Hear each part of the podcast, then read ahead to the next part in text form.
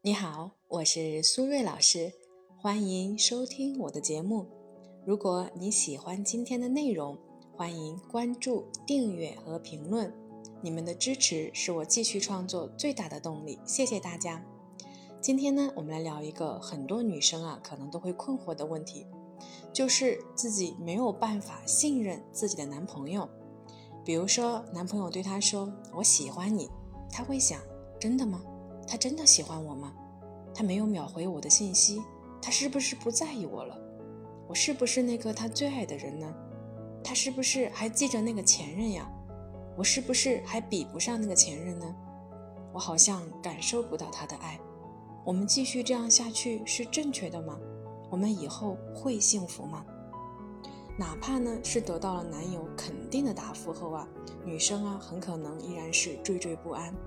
其实呢，并不是女生故意无理取闹，但这些翻来覆去的问题，有时呢，也的确会让人有一种被淹没感，让男生呢也有一种不被信任的感觉。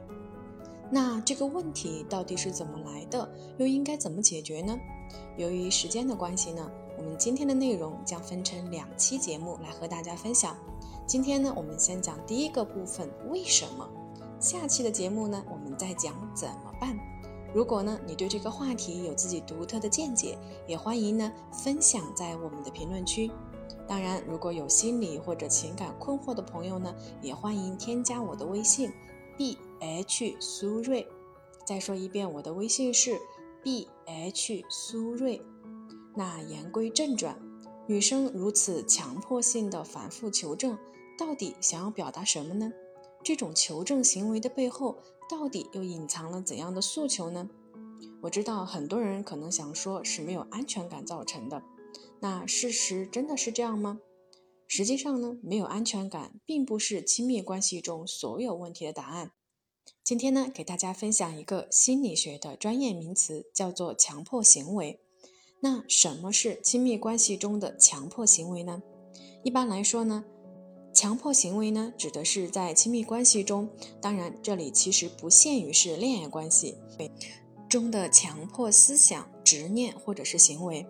那需要澄清的是，强迫行为并不是真正的心理障碍，只是一种思维模式和行为倾向。一般呢分为两种类型，第一种是围绕关系本身的持续的怀疑自己是否真的爱对方，或怀疑呢对方是否真正爱自己。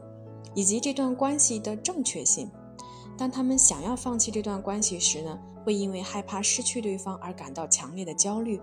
但只要还和对方保持亲密关系，这种怀疑的念头就会一直萦绕在心。第二种呢，是以伴侣为焦点的，比如呢，选择性的只关注伴侣的错误，或者呢，做的不合心意的地方，而忽略伴侣的优点。比如说。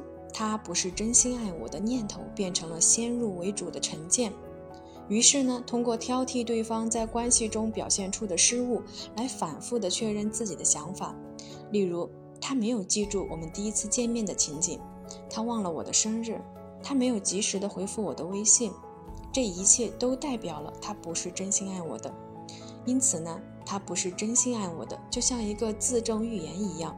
因为当我们反复的怀疑对方对感情的重视程度，负面极端化的解释对方的所有行为，最终关系呢就会真的如预期的那样，两个人越来越疏离，矛盾重生，最终感情破裂。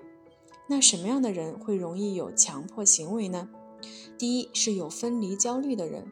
什么是分离焦虑呢？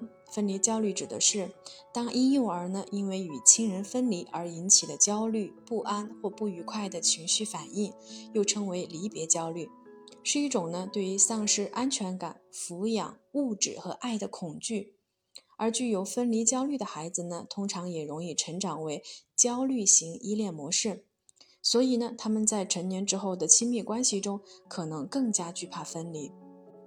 所以，当伴侣露出一点点对于关系没有那么投入的表现时，比方说把注意力放在游戏上而不是他的身上，或者呢，有时候因为心情不好没有说话、不想交流的时候，焦虑型依恋的人就会开始担忧，他是不是不爱我了，是不是要离开我了？所以呢，他们会不断的在口头上寻求对方的确认，使自己安心。因为呢，这是一种最直观的保证。而在这种求证的背后，是对于关系的焦虑和不安，以及呢，对于亲密的人的分离的恐惧。第二种没有安全感的人，也就是我们动机心理学中的高安宁的人，他们对于安全感的需求很高，向往的是一种稳稳的幸福。所以呢，没有安全感的人，对于不确定的事物就有一种恐惧感，自然呢，就更喜欢掌控感。而对于生活中的不确定性的容忍程度，就代表了一个人能在多大的程度上容忍关系中不确定的部分。对于高安宁的人来说，他们对于关系的稳定性有很高的需求，不能够忍受丝毫的动摇或者模糊，否则呢就会产生强烈的焦虑感。所以呢，他们需要反复确认对方是否还爱自己，来减少自己的不确定感，让自己可以安心。第三种具有消极的自尊心、不自信、容易自我怀疑的人，也就是高认可的人。高认可的人呢，对于自己有比较高的要求，追求完美，渴望被认可和接纳。在亲密关系中呢，可能就会有更多的强迫求证行为。当然，我们每个人面对喜欢的人，或多或少都会有点不自信。但是，因为高认可的人本身对自己的不自信，所以他们对自己的评价呢，整体就会偏低，就更加需要来自外界的肯定，并且呢，很容易把自我价值和对方的评价联系在一起。一旦对方呢表现出对自己失去兴趣，就会自我怀疑，面临自尊的崩溃。综上所述呢，具有强迫行为的人主要就是这三种类型，包括分离焦虑。高安宁和高认可。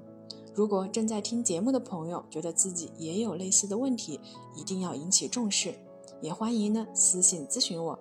好了，时间差不多了，我们今天的节目就先到这里啦，感谢大家的收听，我们下期节目再见啦，拜拜。